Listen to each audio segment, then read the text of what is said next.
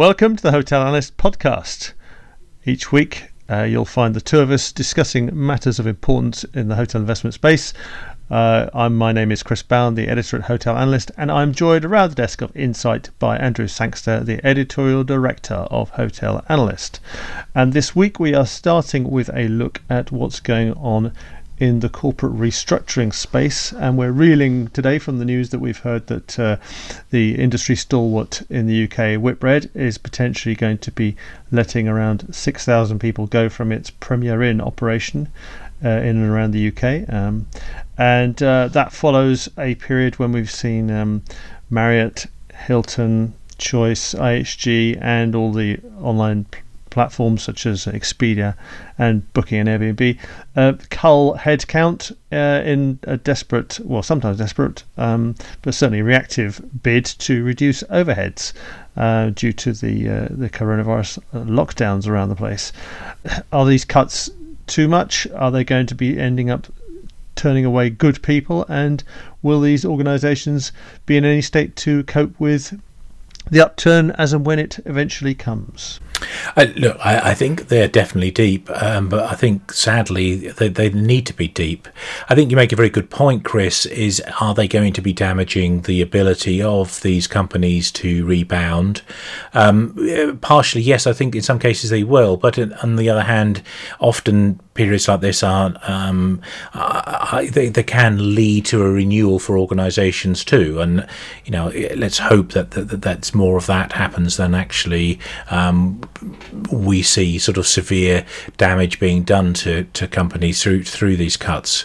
Um, I, I, think the, the the most likely outcome is that they've cut very close to the bone, and they will, as things recover, um, be in a position to start. Um, rebuilding again. I hope that's going to be the case. I think there's a real challenge with that. Um, given that they just don't know how long it's going to be. And I think in most cases, most companies are simply in survival mode right now.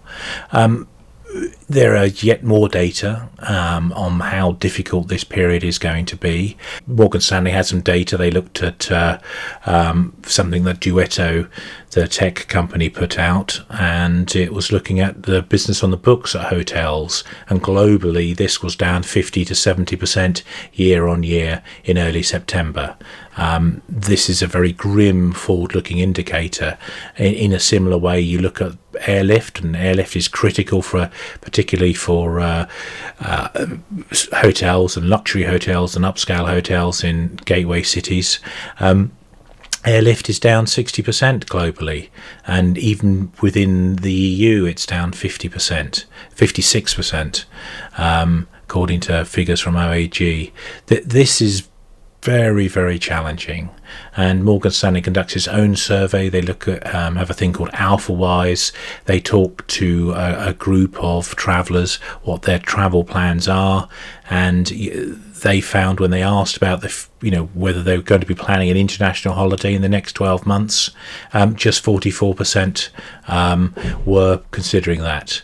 Um, so it shows you just how badly the the the whole demand element now is is is has collapsed, and and the supply side too, alongside that supply side.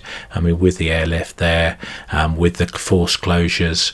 Um, it's a very difficult, challenging time, and on top of this, we've got the ongoing series of um, government measures, which um, in the UK, we've just seen um, a 10 p.m. curfew imposed on hospitality, um, hospitality staff having to wear face masks, um, and customers too having to wear face masks unless they're sitting at a table. All this just takes any of the joy out of uh, out of hospitality. Um, why on earth are you going to put yourself through that? Um, you, you, might as well just stay at home and order a takeaway. Yeah. And I think that's that that's going to be the reaction, unfortunately. Deliveroo on fast style. yeah. Well, well, quite. I mean, you know, and it, it's interesting, isn't it? I mean, some of these you know, you mentioned Expedia and Booking. Well, one of their rival tech players, um, Uber, now led, of course, by the ex CEO of um, Expedia, um, Uber's done a great pivot to get in on the delivery game, um, and it, it's done. You know, it's, it's done brilliantly with Uber Eats, given that it's a core business, effectively the taxi side of things, has all but collapsed. Now, yeah, it's much harder for hospitality players to pivot like that. Some have been very clever, some have been very smart in terms of switching in, tapping into key workers, tapping into homeless, the story we looked at last week. Um, but unfortunately, those opportunities are just too few and far between, I think, to maintain business at a level which will enable them to keep their, their head counts as they are. And I think the this reflection what Whitbread has said. Look, we're going to have to get rid of a fifth of our a fifth of our staff because that demand is just not going to be there. And remember, Premier Inn, Britain's biggest um, hotel brand, is also in a segment of the market considered by most people to be the most resilient or yeah. among the most resilient, aside from perhaps extended stay hotels. People in the economy hotels, they don't have a big F and B. Well, they have within the restaurants that side of things, but they don't have a, a big sort of fine dining operation. They don't have spas and all of that stuff, um, which is really being hammered right now. So they were expected to be much, much more resilient. And clearly, you know, if you look at what their numbers are, um, it's it's it's it's deeply deeply worrying because that you know their overall sales volume um, during August they actually um, came out with the, the numbers in their latest um, update, and, and they said sales were down 38.5% compared to August in 2019. Occupancy was just 51%, and this is amongst the most resilient of segments um, given what we're just about to have imposed on us um, within the hospitality sector. That you know, the, the, only way is down from even those quite gruesome figures. Unfortunately, um, certainly for probably the next six months. Uh, talking about businesses that have rebounded quite well, let's go and have a brief chat about Airbnb. How we how we laughed during lockdown as Airbnb declared they were still going to do their IPO within the the year 2020 um, and then we watched as they uh, they drew in two billion dollars to help with their liquidity, um, doing some deals which probably have uh, been quite potentially quite expensive with some private equity players. Uh, but it would appear that Airbnb's had actually quite a good summer because guess what? No one wanted to go and stay in a hotel, but they love the idea of going staying in their own little private place out in the wilds a bit. Uh, the sort of stuff you can find quite readily on Airbnb. So um, yeah, they've had quite a good summer, and uh, perhaps there are some other things playing to the, their advantage as well. But um, what a turnaround, Andrew. I wouldn't be so sure, actually, in terms of a turnaround. Um, I, I, think there's a there's a few things to to say. Um, firstly, on the IPO, um, they have to do an IPO. Um, the number of uh, founder investors they have and early stage investors they have who need an out now, mm-hmm. they've got to do they've got to do an IPO. I think I think the pressure um, reports um, from inside the company are that there's there's growing pressure on that, so they've got to get that out the door to enable them to cash out. Um, you, you referenced there a couple of the debt deals they did. Well, they were extraordinary um, levels. They were double digit in terms of the interest payments. Mm. they wouldn't have struck those sort of things if the, everything was hunky dory. I don't think it is hunky dory until we get to see the the real numbers. We don't know. Mm. but what you know, I did dig up this week was a report in a tech um, website called The Information, and they had some numbers from AirDNA, and those AirDNA numbers um, show that overall the volume of listings on Airbnb were the, for the first time since 2015, when AirDNA, AirDNA started collecting those numbers, for the first time the volume of overall listings on Airbnb has declined, and it went down during the summer by five percent. Um, I think this is quite significant. Now, you might argue oh, this was just temporary. This is a bunch of people who decided they're not renting out a room in their in their house or their their apartment because they don't want somebody with COVID coming in and staying. Maybe, maybe not. But I I, I think that there has been a turn there, and the the key one was the new listings, and there were 40% newer listings in July and August, mm. according to AirDNA. So this this is this is problematic, I think, deeply problematic for um, Airbnb going forward, and that the the big criticism I've got for it as a platform is that it's focused on the long tail. It's focused on those tiny um, um, businesses which are, you know, possibly doing five grand, ten grand a year um, in, in, accommodation lettings, and that's all. You know, and that they say, oh well, our great technology enables us to, um, you know, reach into this long tail and make it you know a viable business for us. That's true, but it's, it's nowhere near as viable a business as the kind of businesses that uh, existing hotel businesses, the likes of Expedia and Booking, uh, Booking Holdings, are tapping into. And you have one relationship with, say, a 200 room hotel. That's going to be probably 200 um, of these smaller lets, maybe three or four hundred of these smaller lets if they're only coming out on a part time basis, whereas that hotel's always there, always being let. And if you're doing say 20%, 30% of their rooms, which Booking is and sometimes Expedia is, well, that's a much nicer business to be in from that point of view, a much more profitable business. So I think there's a real challenge for Airbnb if they don't get these hotel businesses onto their platform. Because at the end of the day, although Airbnb is a great brand, there's no knocking it. It is a fabulous brand. Um, its it, its winning hand was that people were coming to its website directly rather than via Google. Mm. Now they should be exploiting that by pulling hotels onto their platform and offering hotels a cut price deal, which will undermine their other platform rivals like Booking, like Expedia, and they can they can clean up. But they have been so slow at doing anything on the hotel side. I think they're really going to struggle, and they're not going to be a significant player in the overall accommodation space if they only focus on the vacation rental market, as the Americans call it. It just isn't big enough, and for all the the boosters saying, "Oh, Air, you know, Airbnb is going to be the future of accommodation in the next few years." No, it isn't, unless it's able to start getting where the big bits of accommodation business are, which is in um, hotels and branded extended stay, etc. They're the bits which are going to be the you know which which is really matter in accommodation. They're the bits which generate the real levels of revenue. We've had a weird period, and we're going to have a, probably for six months, a year, uh, longer, um, an ongoing weird period in which um, leisure market and um, outside of urban areas are more important than than the business travel market and urban areas. That is not going to continue.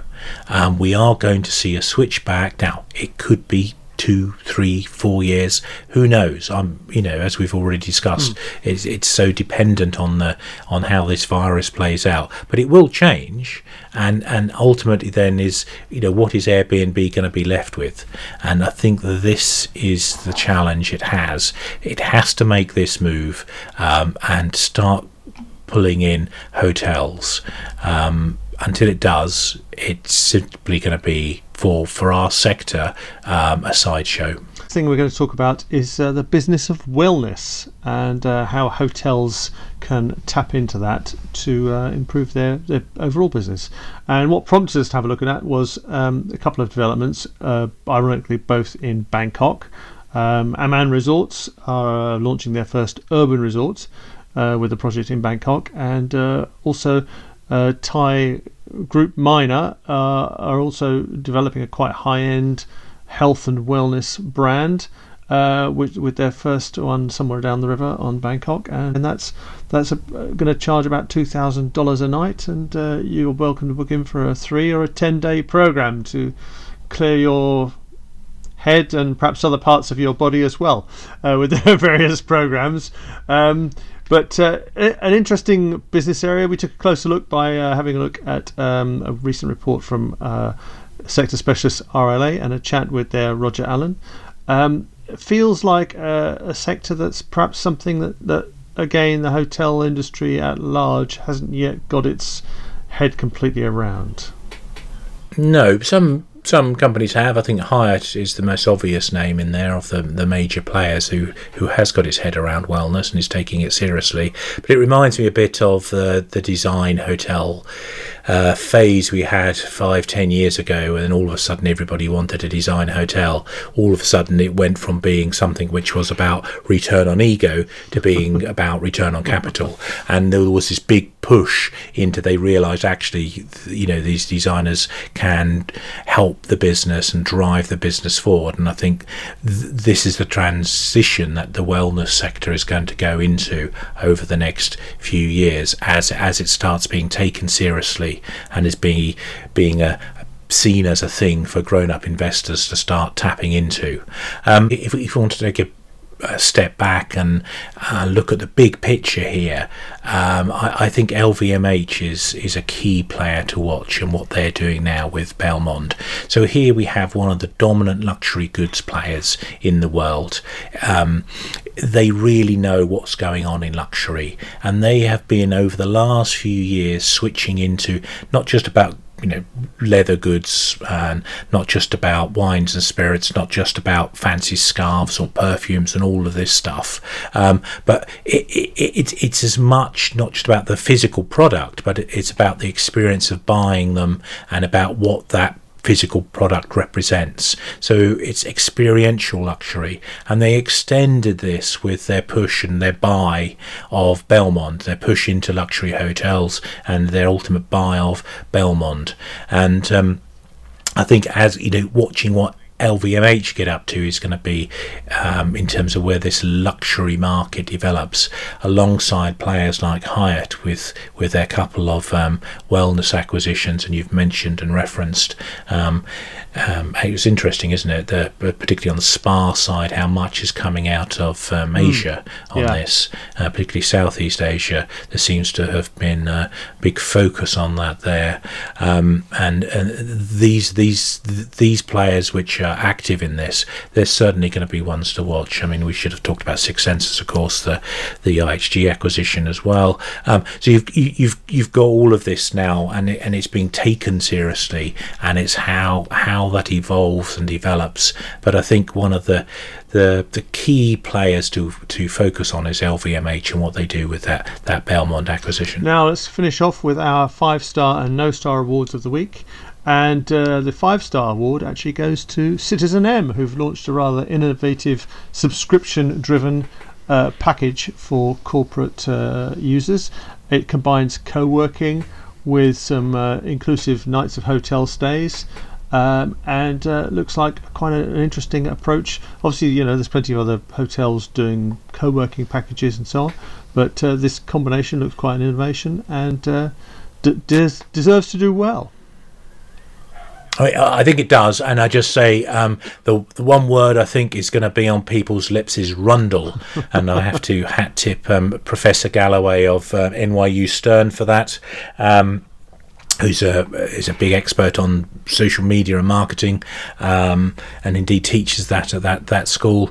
Um, and what Rundle is, it's recurring revenue bundle. and if Citizen M can get this right and say charge the 550 euros, 500 pounds, um, you get three nights in a hotel for that, and they get people switched onto that and and paying that on a monthly basis. That's going to be, uh, you know, they're obviously going to have to fiddle with the subscription levels and all of this stuff to make it work for the customer and make it work for the uh, um, for them, um, make it profitable for them.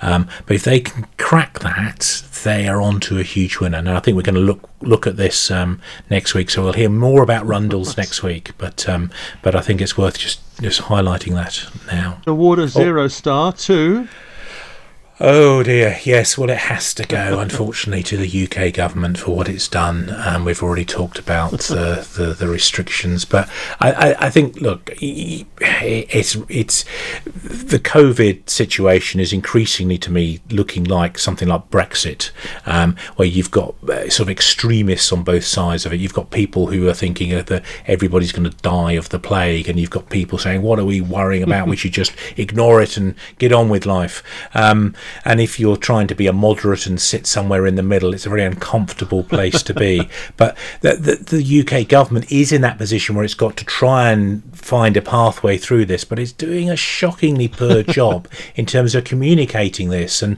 I don't understand if we've got a former journalist as our prime minister, surely he ought to be better at communicating what's going on. I'm going to be watching him. Be recording this at six o'clock UK time. I'll be t- uh, tuning in at 8 p.m. just to see whether he can um, express things a little bit more clearly than what has come out of his press officers so far. But um, my goodness me, they're doing a, a shoddy job. And the, the thing that really I think is alienating so many people is the lack of transparency. Now, there's no certainty with this, we get that. But please, for goodness sake, um, show us your workings, show us what is going on, um, uh, you know, in, in your mind about why you're imposing these restrictions. Because we've got quite senior scientists saying this is a load of codswallop. We we ought to just you know take the foot off the restrictions pedal and just calm it all down a bit. Now, when you've got this divide out there in the in in scientific advice and community,